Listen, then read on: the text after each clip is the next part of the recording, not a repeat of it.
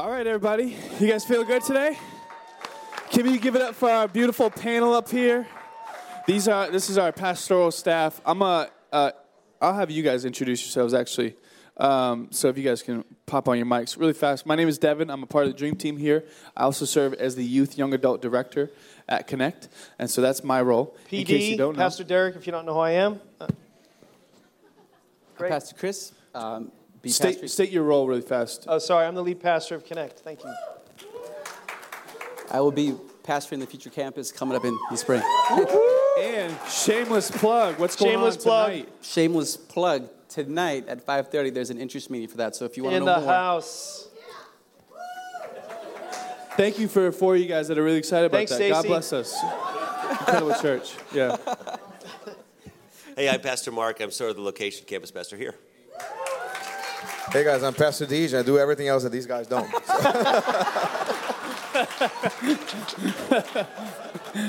oh, come on. everything so, else. So here's the deal. We have a limited amount of time. I'm going to give you kind of the format and a little bit of context of what's going to be happening. Like I mentioned before in uh, the MC uh, moment, we have a phone number. I believe it'll be up on the screen or it is in your worship guide. And if you have any questions, uh, we would love for you guys to submit those. And this is much more of an interactive. This is a dialogue, not a monologue today. Uh, however, brief little context. This is not stump the pastor. This is not to have theological debates. This is a place where we can get better, we can grow and develop in our walks. And so uh, we have some people in the back that are kind of deciphering through, some of the questions. I'll get them on my phone. I'm not texting my wife. That's not what's happening. I'm just getting some of the questions, and then we'll ask it and address it that way. So that makes sense to everybody? You guys excited for this? Yeah. We had an awesome first service. Uh, one of the questions that was submitted last service that I thought was pretty funny uh, was why do all the pastors wear skinny jeans? And this is just, I don't know. It's obvious what our position is. Yeah, right? I, I don't know what the deal is. But here was another one that just got sent in. They said, Why is Pastor Cris Mendes so short? I don't understand. I don't know if somebody has an issue Get against taller you. than Devon. I Yeah, I don't, I don't know about that. And then another one, uh, actually, this one's a little bit deeper. Actually, a lot deeper. Uh, why is Pastor Deryck's son so much better looking than him? What happened? I appreciate that, whoever sent Because. I married up. Yeah. Yeah. That's a good answer. Good answer. Good answer. Good answer. That's a good answer. uh, nobody, nobody sent it that question. Yeah. hey, so listen, we love to have fun in church, uh, but at the same time, we love to get down to business. So I want to start right away and uh, make sure you guys submit your questions to that phone number. Uh, uh, PD, I want to ask you this question uh, because it was a I'm kind of feeling sick. it was a really hot topic, uh, especially last service, but uh, something similar that I think a lot of Christians don't understand and know how to define. Um, when it comes to drinking alcohol, what's our stance as a church? Because I know there are some places in some communities that say absolutely not, none of it. Where do we stand? What do you think? What would you say? Uh, cake parties at all small groups. Uh, it's how you build team. No. Um, so I'll lean in. Um, Guy in the back was like, yeah. a better way for me to answer this is to kind of come from just kind of frame it a little bit so hang with me um, sometimes people get upset that we don't make a stance on that uh, if you come from a christian background i'm going to try to explain why um, the bible says in, in 1 corinthians 1.10 paul is talking to the church and he says um, all y'all i wish there wouldn't be any divisions among you I want you to be united in thought and purpose. So, a lot of churches that subscribe to the Bible as their manual for living are cool with the purposes of the church love God, love people, make disciples. They're all good with that. But how we think about things, how our, our kind of um, approach to life, our philosophy of ministry, and things like that. Paul's saying, I want you to be united in that too. And that kind of refers to culture. So, what I'm going to give you is a culture response to Devon's question specific to alcohol and, and other things. So at Connect, this is good for you to know if you consider this your home church. We say that in essential beliefs, we must have unity. In non essential beliefs, we have liberty. And in all our beliefs, we show charity or love. So let me unpack that. In essential beliefs, an essential belief in the scripture would be salvation, for example. We subscribe to Jesus' words, not my words. where Jesus said, I'm the way, the truth, and life. No one comes to the Father but by me. There's no other name given among men whereby we must be saved, Jesus. Uh, so, salvation is an essential belief found only in and through Jesus Christ, faith in Jesus Christ, by grace through faith. Everybody tracking with me? Another examples of essentials of the faith, if you want to know what they are, you can look at our statement of faith. I wish our statement of faith was the Bible, but because of man's complication of things, man complicates, God simplifies, we have to have statement of faith. So, in essentials, we have to have unity. In non essentials, we show liberty or freedom. In other words, we're not going to get up here and make a big stance on things that are kind of uh, preferential. They're not like clear, abundantly clear, black and white in the scriptures. So the Bible doesn't say you can't go to movies. The Bible doesn't say uh, you can't drink. It doesn't say that. It's contrary to what some of you might think. It just says it says it says don't be drunk. It doesn't say you can't drink. Now that's not to say that we should just go out and drink all the time. It says be not drunk with with wine where is excess in excess but be filled with the Spirit. It's talking about the Holy Spirit. So our emphasis scripturally is be filled with the Holy Spirit, not wine and spirits. Come on, somebody. You know what I'm talking about right now? Okay? So it's not get up here and say, don't do this, don't do this. No, they're saying, get up and pursue God, fall in love with God. That's the best emphasis for us. So we, we, we don't make a stance here. Now, you know, in terms of drinking, you know, I have the freedom to do so. And, but I don't want, according to the rest of Scripture, to use that freedom as a stu- eh, to become a stumbling block for somebody else. So I'm careful about the exercising of that freedom because it can hurt somebody else in their walk with life. Everybody tracking? Then, in all our beliefs, whatever they are, you have to show love or charity. So last week we talked about what, what about today's you know, what about sex in today's kind of world and culture? What about sexual orientations? All those things that we talked about last week. Whatever your position is on this, it should never be a justification for hatred or isolation or picketing. Is everybody tracking with me? That's not Christ centered. That's not Christ like, and that's certainly not going to make a difference. It's only going to make a point. So, in all our beliefs, uh, we want to make sure that we're showing charity as we go forward. Amen? That's excellent. So make sure I say this right. The, essen- the essentials we show unity, non essentials we show Liberty, liberty, freedom. and all our beliefs we show Charity charity. or love. Amen. Isn't that so good? You should write that down. That's a great little statement right there. Um, PDG, I want to direct it to you because oftentimes uh, alcoholism and, and marijuana are kind of a tandem kind of conversation. We know uh, just from personal experience and some of your stories you told us, uh, you struggled with that quite a bit back in the day. and uh, Oh my God. I'm just being serious. Anyways, um, His favorite band, his favorite band was the Doobie Brothers. yeah, right. So speaking about smoking joints and weed and stuff like that, PDH, uh, uh, what's our what's our stance as a church um, now that it is legalized? Getting more serious. Now that it is legalized, is it a sin? Uh, where do we stand? What do you think? Uh, let us know. All right. Um, let's ask Siri. Uh, let me see. First of all, I, I have never done that. Just saying. Uh, but let's. Just kidding. Just kidding. This is We all remain silent. all right. Did you hear the joke? You know who the pot smoker's favorite character in the Bible is? Stephen, because he was stoned. All right. So on that At least note, he got some relief. all right. So on that note, And um, that ends the uh, panel today. Thanks, guys.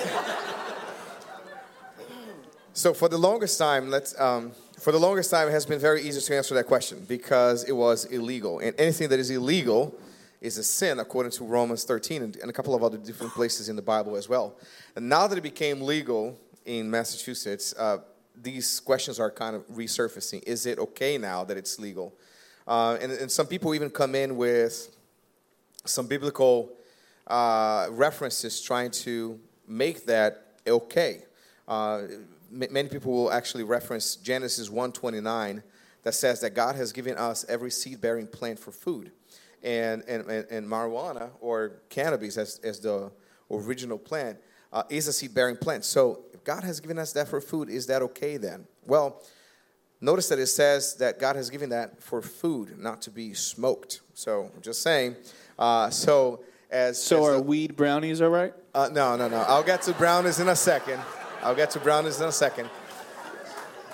But Uh, so for Only food, chocolate and, and, and we don't necessarily smoke foods unless it's smoked salmon or, or barbecue baby back ribs. And if you do that, call me because I love that kind of stuff. But uh, we don't necessarily smoke or inhale food, right? Uh, so that's one one argument that goes against that. Second one is you don't necessarily see people, you know, having a little bit of weed salad uh, with their steak and potatoes, right? People don't season that and all of that. Seaweed maybe, but not weed. Um, and they don't necessarily add that to brownies for the phenomenal flavor or nutritional value of it. All right. So there's another intention why people do that, and that is condemned by the Bible. So that's one. Second, many people will do exactly what PD was talking about: uh, use alcohol as as as a as a close cousin or whatever, however you want to call it, uh, for that. So it's so people will argue that it's okay to do that. It's okay to use marijuana or, or smoke weed uh, if, as long as you do in moderation. And and the truth is, it's not okay because you can't do that in moderation. Uh, as simple as, as as it is, you can have let's say, hypothetically, a couple sips of, of, of wine or, or a glass of wine, and not necessarily be intoxicated by it, or get into the psychoactive state where your mind, re- literally, your rela- reality is changed. Uh, however, with weed, um, not by firsthand experience, by the way, Devon, but by information. You're throwing uh, an awfully lot of qualifiers in defending it. I just just want to make don't sure that you just- know. Um, but from my from my knowledge is between between one and two, one and three puffs, people are already intoxicated. So no, you can't do that in moderation, uh, and that gets you in that alternate state, which is unbiblical and it's condemned by the Bible. Third thing, um, Bible clearly condemns and goes against any kind of sorcery. Uh, it- it's, it's in very, very many different places. Uh, Galatians five nineteen talks about that. Um, now, you might be asking, what does sorcery have to do with weed or, or, or, or marijuana? And what it has to do is that if you go back to the original language, Greek, uh, of that part of the Bible, sorcery translates to pharmakeia, where we today get the word pharmacy, which literally means the use of drugs. And sorcerers would use drugs to make sure to, to, to help people or induce people into a different state of mind, getting out of the reality that they that, the true reality into a different reality, uh, and that is strictly forbidden by the Bible. So, with all of that being said, many people will use substances, um, whether it's marijuana or any other kind of drug or um, or alcohol, even, to go into that different state of mind simply to escape the current real reality. Uh, and that's and if you struggle with that, I would encourage you to um, look for the one that can actually help you through the struggles of life. If you want to escape whatever it is that you're going through, uh, using substances, whenever that wears off, whatever it is, it will always be back here, and it will, in, in, all- no doubt, it will be bigger and bigger and bigger. But if you want true release, uh, relief, and you want to find the strength and the clarity and the wisdom to navigate through and out of whatever it is they're going through, you can only find that in Jesus Christ. That's great. Amen. That's great, PDH. Now, yeah, that was awesome. Thank you for sharing your experiences. And uh, just kidding, sorry, uh, couldn't help myself. Uh, Sixty second abridged version. Uh, what about medicinal marijuana? Is that is that okay? this is what I would say. First of all, I think medicinally it's fine um, the, if it's going through the appropriate channels and checked and approved, et cetera, um, just like any other drug. Um, the problem is is that i it's just a cover sometimes for increased recreational use. Um, in, in Colorado alone, for example, there are more distribution centers of medicinal marijuana than there are McDonald's and Starbucks combined. The motto for Colorado is once you go there, you forget you were ever there. So that's the new motto. So, so it's, a- it's a major, it's a major just kind of sometimes cover. So I think, I think the excess is kind of testified to the problem there. That's great. Thank you for your insight. Uh, here's a question that was just uh, submitted. My wife recently converted to Christianity from Judaism, and her family is unsupportive. How can we respond in a life giving way? Thank you for that question, whoever, whoever asked that. Open ended. P. Matt, P. Cris, anybody? Say it again. We paying attention? I was. These two have a special relationship, so, So- it's going to be a problem. So, so let, let me feel this a little bit. Do you want me to ask the question again? No. oh, you paid do- attention. Do, it for okay, me though. great. Do, do it for me though. Okay. Question was My wife recently converted to Christianity from Judaism. Got it? Okay. And, and her family is unsupportive. How can we respond in a life giving way? You know, that's one set of specifics. There are a lot of people in this church that have the same thing going on. They came from a Catholic background and now they're in here, and their parents feel what? Because we can be in a position where decisions that we make in, li- in our lives, including spiritual ones, are different than our parents did, and they are in essence saying, "Well, isn't what we did good enough?"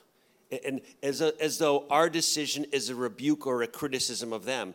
And so that's not what the, what we want to be profiling out to them. We say, "Listen, uh, I've decided." And so for the Jewish person, they say, "Listen, I know we were raised. We're waiting for the Messiah. We're looking for the Messiah, and I." I've concluded I think that Jesus is the Messiah, and so I want to pursue him. My cultural heritage of Judaism isn't gone, but now I'm complete in my Jewishness because my I believe I found my Messiah, my Messiah. And so then, so we have that piece, and then secondly, uh, um, for people for all sorts of, um, of spiritual perspectives they're coming from, um, we want to be aware of the fact that there's ultimately a spiritual battle going on. 2 Corinthians 4 4, the God with this little g, the God of this age has blinded the minds of unbelievers. So we just need to be aware of the people that we're talking to, whether they are from a different spiritual background or they're atheists, um, they need a spiritual breakthrough so they can really understand what's going on with us. That's excellent.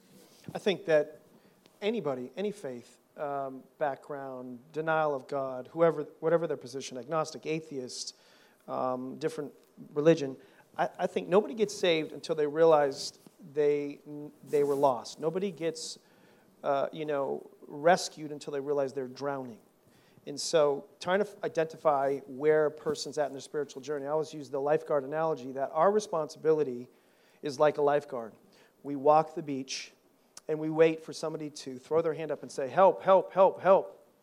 And then we get in there and we toss them uh, a life uh, jacket or a life preserver, and then we pull them in. So, I think our position is to stay on watch, stay in connectivity, stay in relationship with people uh, until they come to the place that they're drowning. That will happen if you stay in relationship with them. If you don't drive them away by the things you say, but that you draw them by the life you live, there will be a moment in time where they are drowning and they're going to want rescue, they're going to want help. So and I think you just be a life, a life, a life uh, guard. That's excellent.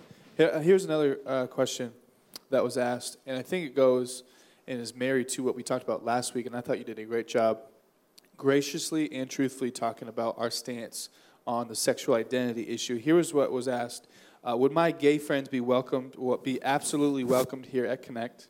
And in the first service, I want to marry the two questions is they asked, do you think it's wrong for somebody to be attracted to the same sex? Or do you believe there are born, people were born in the wrong body? So I know there's a couple questions in there, but would my gay friends be welcomed here at Connect? I think we can all say absolutely, absolutely no yes. question about it. 100%. We welcome all people. Um, would you want to say anything a, on that? A, a, a, question back would be Are you okay uh, being in an environment where we can agree to disagree on some things?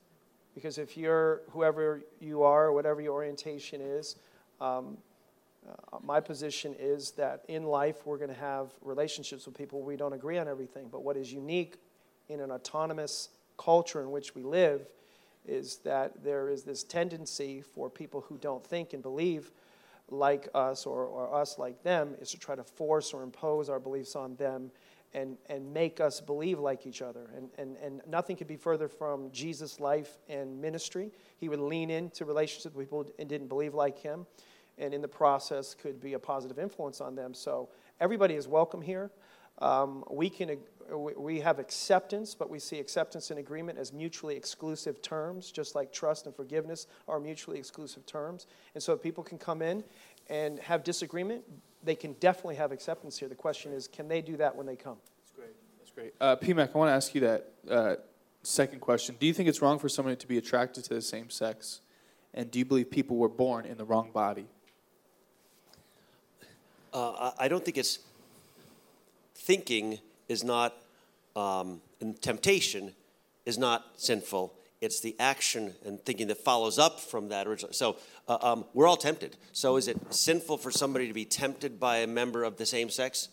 No, it's what they do with that temptation that becomes the issue for them. Um, because we, we all, let's be real, we all encounter it. You know, I'm a married guy and I've got an awesome wife but I see beautiful women walking by, right? Because why? I'm a red-blooded Take male. it easy, buddy. Right. Take it easy. So, and so, and so here's the thing is, but I don't, I don't act on that, right? And so it's like, I was like, whoa, Mark, don't look there, right? And so, so the temptation exists for all people. Every one of you encounters the same sorts of temptations. The question is whether we act on them. What was the second piece? Uh, are we born Were they that way? placed Are in we the wrong body? Do you believe Yeah. people were born in the wrong body? By the way, thank you for your candid uh, answer. Um, no, we're what Psalm 139. We're knit together in our mother's womb. I don't think we're born in the wrong body. We were fearfully and wonderfully made. R- Right, and and One of so my friends, one of my and friends so- says, I'll, I'll let you go. Well, sorry, sorry, I missed that. Sorry, funny thing. One of my friends says, some people were wonderfully made, some people were fearfully made. I just thought that was good. But we're all made by God. Praise God. Everybody. You know, and I, I, I guess I would just say on this, um, I would go back to last last week's message because there was so much to unpack. This is a, it's a big question, and I think PD spent enough time in it last week that that's. I agree. But, uh, rather than taking limited time to go rehash, I won't do that. That's excellent. Uh, P. Cris, um, I think I just made up a nickname. Did I say that? Pete Cris, What is- that, I mean, that, that could stick. I don't know. Uh, some people call him DJ Catapult. I don't know. That's- It's true. I have a single out Yeah. if you want to follow. He does everything. Anyways, um, I want to ask you: uh, Is there truly only one way to God? So whenever we answer these types of questions, we want to understand also where it's coming from or what they really want to understand when they ask a question. So you want to answer the, the question specifically, but you also want to understand why they're asking that question. I think it's just as important. So what usually when I hear that, that question is Jesus the, the only way to heaven, um, I, I think they want assurance. They want to know that our God is a just God. And if you read Romans 8, 28, it- it says that yes, we, we must confess that Jesus is, is the way. And, and so I would say yes, but that is a sufficient response.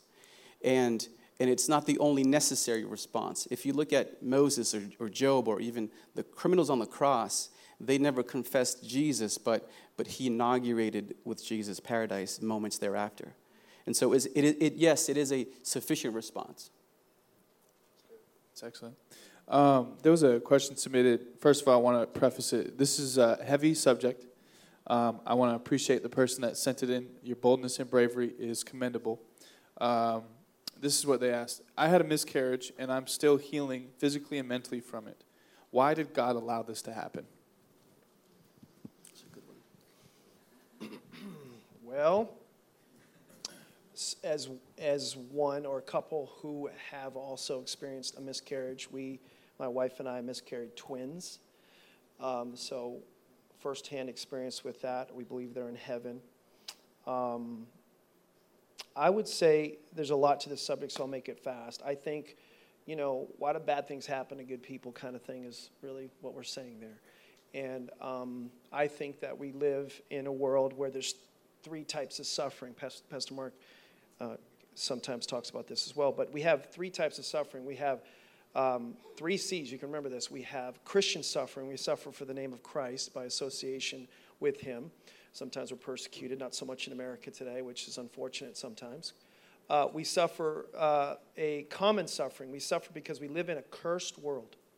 So, since the fall of man in Genesis chapter 3, uh, the world, as a result, has changed as a result of that. And so we have, um, you know, uh, shorter lives, infirm bodies, all kinds of issues that happen. The, the earth doesn't provide what it once did under the firmament that God had created in the original design in Eden.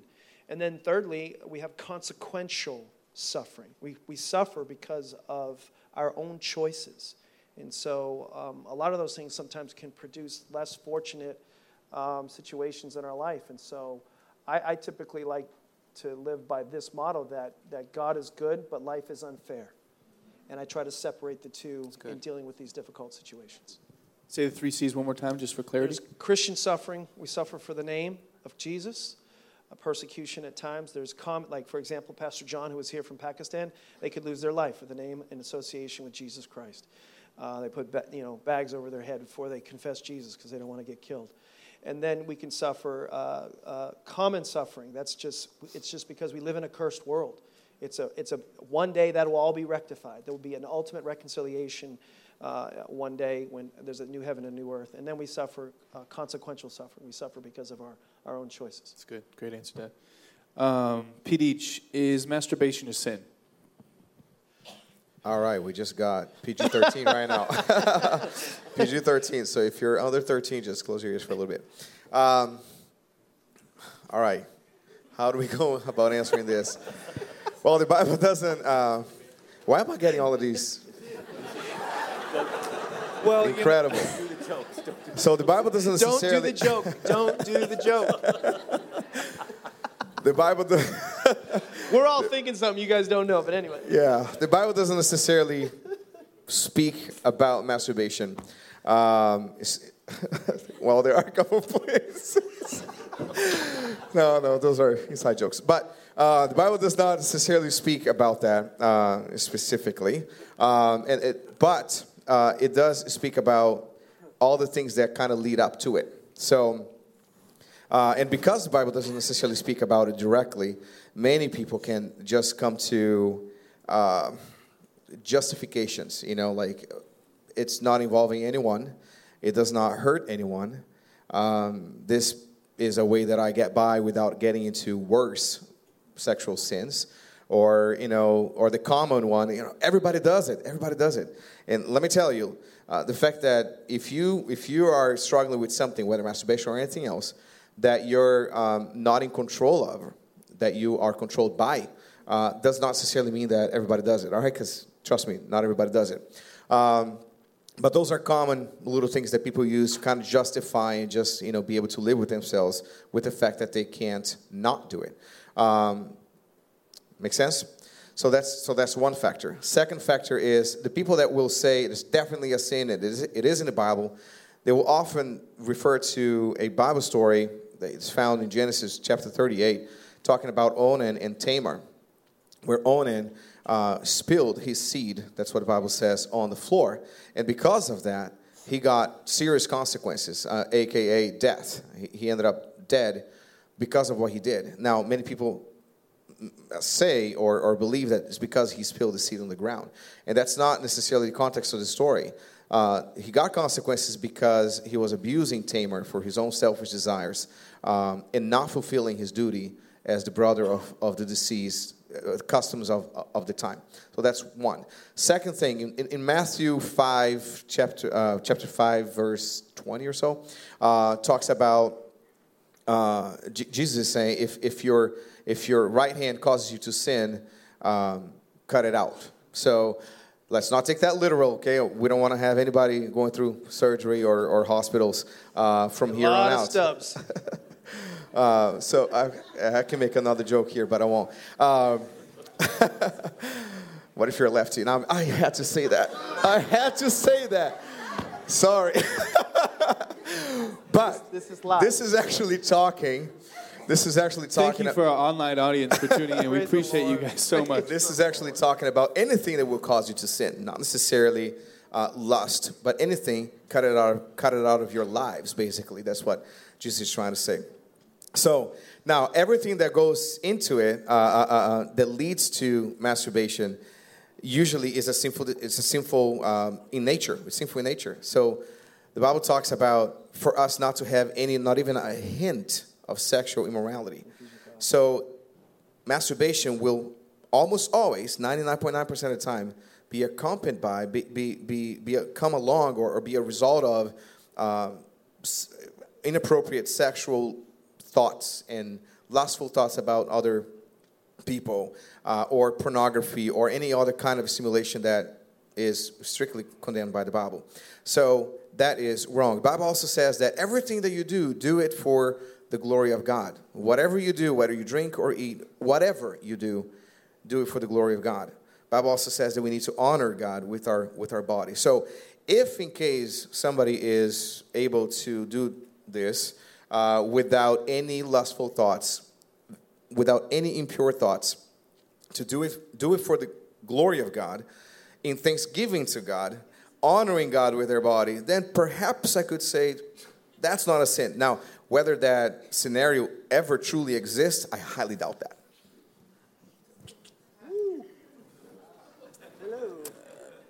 Yep, there it is.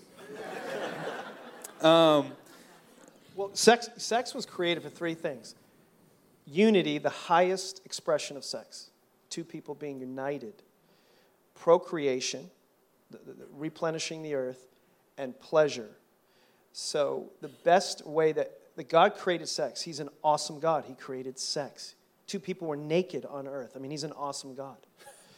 Um, everybody tracking with me? Somebody say amen. He's, he's a good God. So he knows what he's doing. So he created it to be between two people. So if it's just you, it's not, it, the intimacy is gone because it becomes a selfish act, not an interactive act between two people. It's great. Deb, Excellent. one, one, one thing to add a, a lot of times when people ask this question, uh, they may be looking for justification. And, and so, just to address that, what, what, is, behind the, the question? Because you, you can then make that one exception, that, that 1%, that, well, you know, my thoughts don't go lustful and, and therefore it's just justified. Well, I, would, I would give you this to, to think on. I, th- I think the deeper you go into your relationship with God, the less of your habits you can take with you. Woo! Dang, that'll preach right there. That's good. Um, if you guys can give kind of a rapid fire answer, because I want to, there's a few more questions that are, are great. Uh, how can I approach an atheist friend about God in a life giving way? It's one way to say it. Another backside of that question is how do you guys evangelize or reach people effectively? I kind of feel like I already answered that sort of with the life with the lifeguard analogy, but um, yeah. So unless, unless you guys got something else, I could feel like we did too. else. Okay. Yeah, yeah. Um, what about people who never heard about Jesus or salvation? Will they to hell? Well, so this is tied into, I, I know you, so this is tied into, um, is Jesus the only way? And so the follow up question usually is, well, what, what about people who, who never heard of Jesus? Then we must accept that our God is a loving Father and that He's just. And if you look at the Bible from cover to cover, you will see that it is a story of a bloodline pointing to a Messiah, and with highlights that really exposes two gardens. But what you see is a character of God that is very consistent, that He is just and that He is fair. So usually, this question, at most times, it's it's trying to get to a place where, well, is, is our God fair? And so, yes. And, and so, to directly answer that question, I, I would say that people ultimately will be judged in light of the light that they have in how God reveals himself to them in their conscience. You know, let me add one thing, thing to this, and I think um, I think it's a great. I think it's a super logical and challenging question, especially from an, a non-believer. What What about the people, the tribal people living in the jungle? They've never heard Jesus before. They go to hell when they die. Well, two things. One, you know, Romans 1.20 and, and Romans 2, 14 and 15 tells us that creation and our conscience reveals to us and proves to us the existence of God. And so then the question is, what does a person do with that knowledge? Does that knowledge spring into faith or not? It's interesting. When we read the Old Testament, we sort of read it with this faulty lens that it's like that they had the Old Testament sitting next to them and it was all laid out for them. Like Abraham, what did he know? Nothing.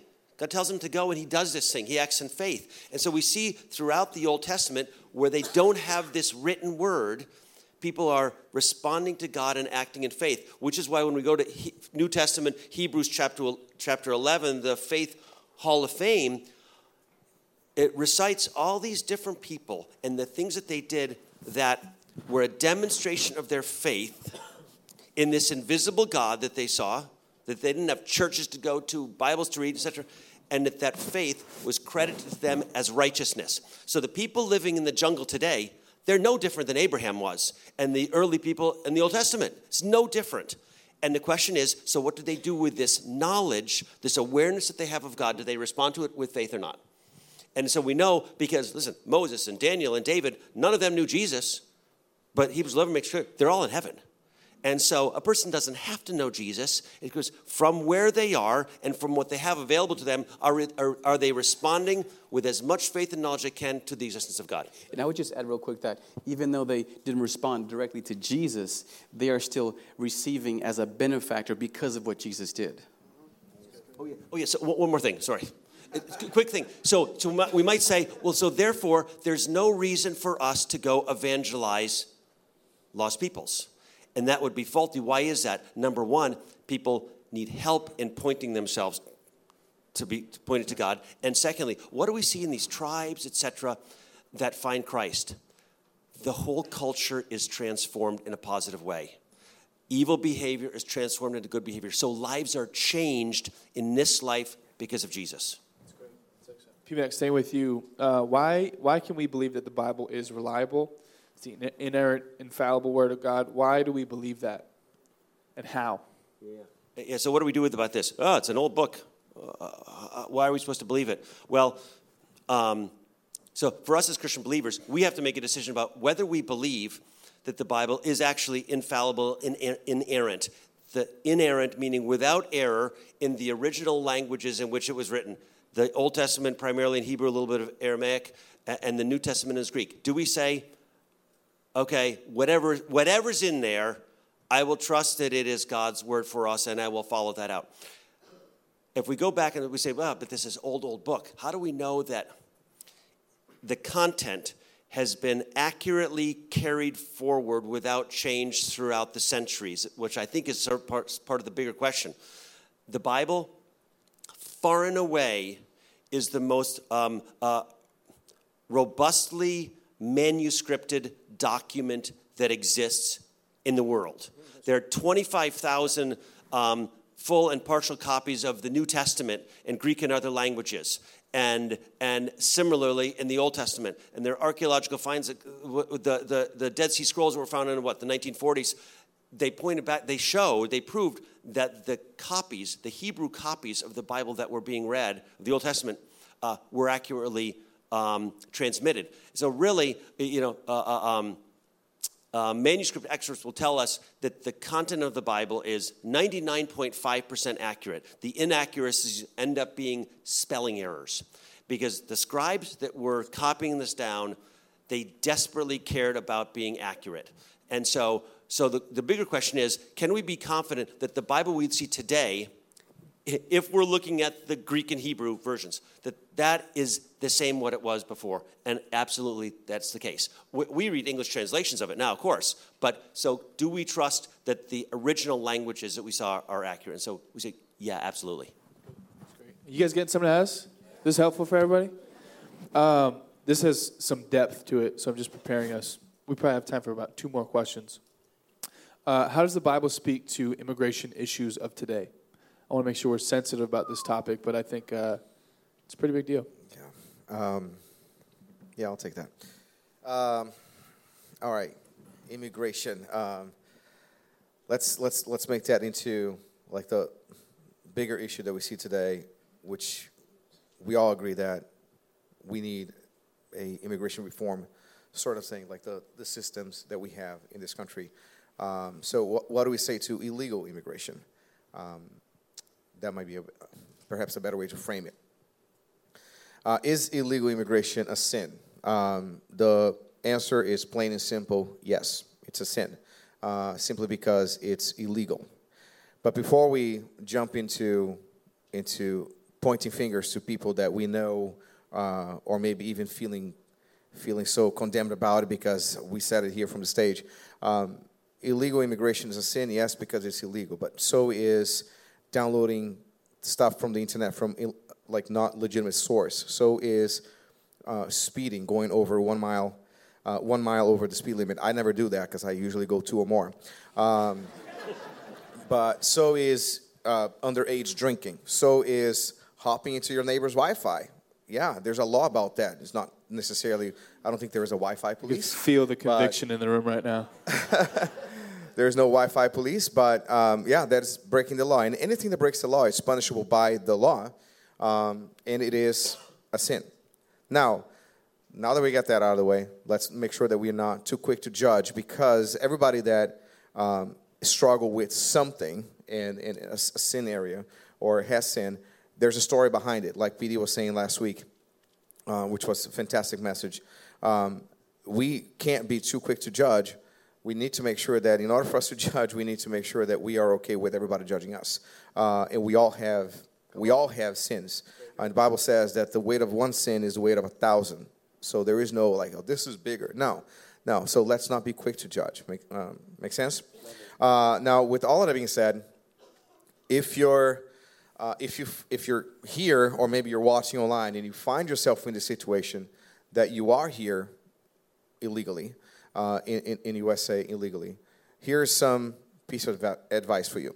One, um, do everything you possibly can to pursue legal legal status in this country. Everything that you possibly can. Consult an attorney. Do everything you can to be become legal here in this country. That's one. Second, do everything you can to live a life above reproach here. And do what do I mean by that? Be a contributor, not a consumer. I can't say this loud enough. Be a contributor, not just a consumer. Make sure that you live above reproach. And what does that mean? Pay your taxes. You work hard. Yes, work hard. Be an impact, be a positive impact in the community that, that you're at. Work hard, but pay your taxes too, because we we all enjoy the, the and I say this with experience because I'm, I'm, I'm, also an immigrant. I came from Brazil. I don't know if you guys ever noticed my little bit of accent. Um, but you know, we all enjoy the benefits of being in this country, but there's a price for that. And if we all take benefits of everything that we use in this country, we should all be, uh, participate in paying for it. Can I have an amen from somebody? So let's make sure that we are honest um, and that we pay our taxes, that we don't take advantage of the systems uh, in place, um, not lying in our forms to say that we only make X amount of dollars so that we can benefit X, Y, and Z. That's not godly, okay? So do everything you possibly can to live a life above reproach. Now, if you're here and you're not in in this position, but you know somebody that is, um, here's some advice for you. Uh, first of all, our first citizenship is not an American citizenship. It's not Brazilian. It's not Hispanic. It's not Indian. It's not Chinese. Whatever it is, our first citizenship as Christ followers is citizens of heaven. So we got to make sure that if we are Christians, we need to. Uh, the, the, word Christian is to be Christ-like, not to just believe in Jesus, but to act like Jesus. And we are to embrace and to love our neighbor. And our neighbor does not necessarily. Okay, let me check your your citizenship status. Where we, no, our neighbors, everybody. So we are called to love them and embrace them. Bible talks a whole lot about the foreigner and how we should treat uh, the foreigner. And, and I, I don't have time to go into all the terminology here, but we should embrace, we should help, we should love, uh, and accept and treat them just as good as we treat our own citizens. Make sense? Uh, and do everything you can to help them to uh, if, if you can, at anything in your capacity, for them to reach legal status in this country. Uh, last question, and this has been debated by scholars, theologians. Uh, we just want to know kind of our stance. By the way, in case you guys couldn't tell, we can't go into full depth and detail about every question. These are really to uh, give a sufficient answer, but it's really to have you and spark you to go and look for yourselves on some of the things that you believe. But as a church, where do we stand on can you lose your salvation or not? I know that's a big debate, uh, but PD, why don't you why don't you tackle that first? And uh, where do, where do we stand? Um, well, if you um, if you have some kind of theological exposure, two big camps typically are Calvinism and Arminianism, and I'm not going to do that. Um, and because I, I, I, think there's holes in both sides, one in particular um, side, but I like to, again, answer a question, sometimes with a question, and pose a question. I think a better way to view this is uh, was the person genuinely saved in the first place? Um, I think it's really hard to be taken from the hand of God once we were firmly planted in the hand of God. And so, um, in Mark chapter 4, there's the parable of the sower. You guys probably know this story, but one of the pieces of that parable describes seed, which references the word of God was planted, uh, or wasn't planted, but it fell upon rocky soil, and there was an emotional response, and everybody was like, Yeah, I love it, it's awesome. And then just a little while later, uh, that seed was that seed was not able to take root because of the rocky soil. And I think there's a lot of rocky soil Christians, people that uh, made an emotional commitment or emotional response with a lack of commitment, and it creates a lot of problems. So, how do we really know we're genuinely saved is really the, the heart of the question can you lose your salvation? Is everybody tracking with me so far? So, I think the Bible, which is an incredible book, speaks loudly to us in ways that can help validate or confirm as opposed to, you know, decimate or eliminate the concern. So, First John, uh, a book you should read on your own, but it gives a multiplicity of uh, examples to help us know and test are we in fact Christians. First, I'll give you five if you guys anybody's taking notes. Some people taking notes like crazy last service, but the first thing is we need to confess Jesus is Lord. So, did, did you ever did you ever confess with your mouth and believe in your heart that Jesus Christ is the Son of God? Um, Romans 10, 9, and 10 tells us that. 1 John 4, 15 tells us that. 1 John 5, 1 tells us that as well. So, do people know you're a Christ follower by the profession of your faith?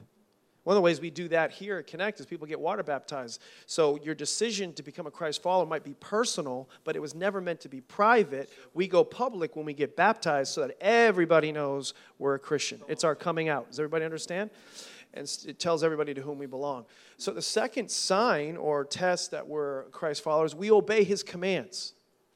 And in, in uh, multiple places in First John, it just tells us those that are born of God keep his commands way back in the Gospel of John, it says, If you love me, keep my commandments. In 1 John 5, it says, The commandments of God are not burdensome. So, so when you love God, you'll want to do what He says. If you're not doing what He says, you're just kind of picking and choosing. It's a kind of a potpourri. It's kind of a buffet. I like this. I don't like that. I do like this, but I don't know about that. Then th- those could be signs of an insecurity, not a not a blessed assurance of salvation. So you want to keep the commands. Everybody tracking. Here's the third one. Third one is do you struggle with sin? Are you miserable when you're in sin? A sure sign that you're saved is when you're in sin, you're miserable. That's telling you you're a child of God. So if you're miserable right now and you're conscious of your sin, um, that's a good sign, just so you know. It means you're a child of God, okay? And so First John 3 9 tells us that those that are born of God do not continue or do not habitually sin. So I don't not sin, but I sin less when I gave my life to Jesus Christ, began to obey his commandments. And therefore, when I make mistakes, and I will, because we all stumble in many ways, he was without sin, let him cast the first stone. I'm miserable when I'm like that. And the Holy Spirit is hounding me, and he's bringing the conviction upon me. So when you don't feel that struggle and you're miserable, this is a really good indicator of where you stand in your salvation. Um, you have a seared conscience or a calloused heart you need to be really concerned. And you need to be concerned for those that are around you when there is that habitual pattern, chronic sin. Here's the fourth one. The fourth one is we stay away from the devil. We, we, we, we veer clear of the enemy. In fact, in First John, it also says that those that are born of God are kept safe. Not saved, safe. There's a difference between safe and salvation. So, what basically the Bible is saying is when you give your heart to Christ, you stay away from people, places, and things that lead you to devilish activities and, and, and, and, and demonic behavior and bondages and things like that. You instead go towards people, places, and things that help you grow and flee youthful lusts and flee sin. Is everybody tracking with me? So you run from the devil, and the devil cannot harm you, is what it says in the last portion of that text. So you stay safe. That's a sign. And the last one is um, you love your brothers and sisters in Christ. A sign that you're saved. You cannot say in First John that you that light is in you, but you hate your brother. That's you're a liar. You're a liar according to Scripture. So we should know we're Christians by our love for one another. The Bible says, do good, especially to the family of believers, Galatians 6 9. So it's kind of like five tests that assure us that we're saved. The question is, were you genuinely saved? And God gives us five tests to let us know we were. Amen? That's excellent. Can you give it up for our panel today? That's awesome. Did you guys enjoy this? You good? Awesome. PD, do you want to pray for the church? Sure. Let's all um, stand.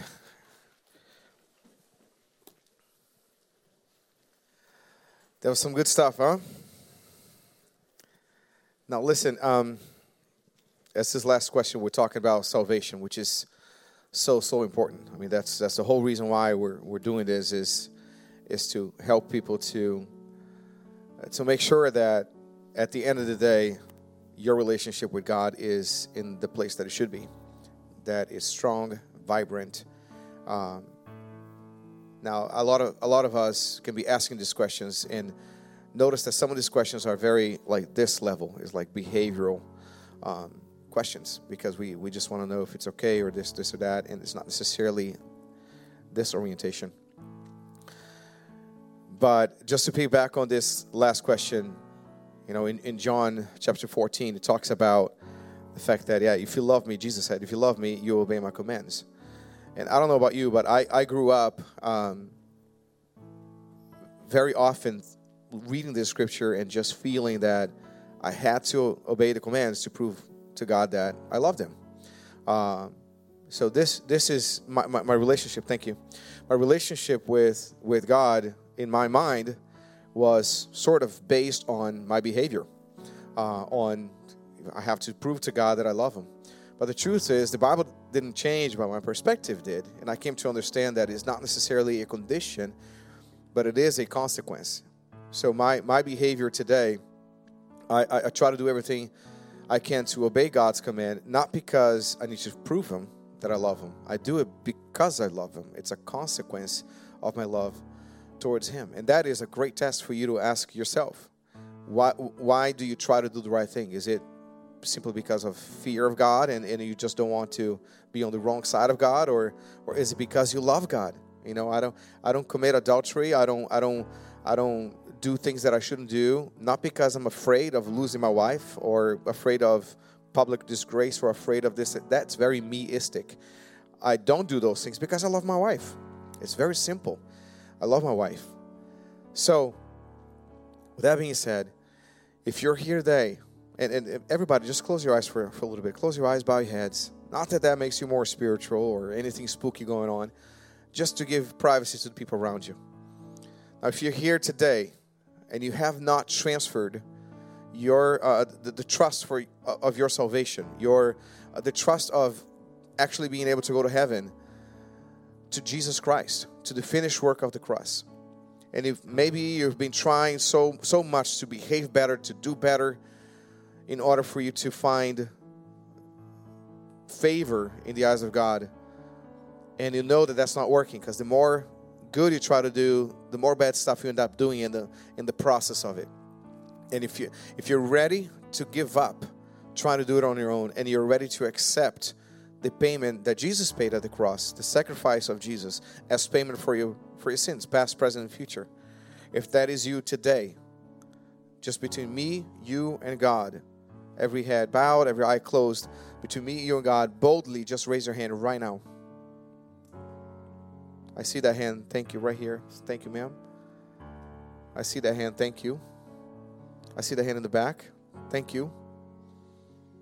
Anyone else? All right, church, just say this prayer with me. Say, Jesus, I thank you for the sacrifice at the cross. I thank you that you died for me. And I ask you that you come live in me. And I now give my life to you. I surrender. I give up trying to do it on my own. But I trust that your sacrifice at the cross was sufficient to pay for all my sin, past, present, and future. When I look back into my life, I see that you are my King and Savior. I surrender to you. Help me in this new journey. And may my life never be the same. In Jesus' name. Now, if you pray this prayer, church, if you if you pray this this prayer, and if this is the first time you, you're doing this, if you raise your hand, I want to highly encourage you to fill one of these out. These are a connection card uh, this is a connection card that is in your worship guide. Fill this out. Put your name in there. We're not going to be calling you and going to your house, showing up at your workplace. We don't do that kind of stuff, all right? We just want to come alongside you, give you some resources in your uh, new journey right now with Christ. And I strongly, strongly suggest you to fill this out. Put it in the back of the auditorium. Put in a prayer request that you may have. It's a great way to connect with us. Amen. Let me just pray for you all. Thank you, Jesus, so much for this day. Thank you, God, for all the questions that came in. Thank you for the bonus of the people that actually asked the questions, Lord. And I pray that in no way, shape, or form our answers are uh, condemning anyone, but it's just equipping people and helping people to uh, see things the way that, they, that, that, that you intended for them to see, Lord. Uh, sh- uh, shedding some light in, in sometimes difficult subjects, Lord, but I believe that your word is, is, is flawless and he speaks uh, today as he spoke before. And I thank you, Lord, for just this opportunity. Uh, to be able to just share your word with everybody. And I, and I pray, Lord, that we see good fruit of it um, in the coming days, coming weeks, months, and years. In Jesus' name. And everybody said a big amen. Amen.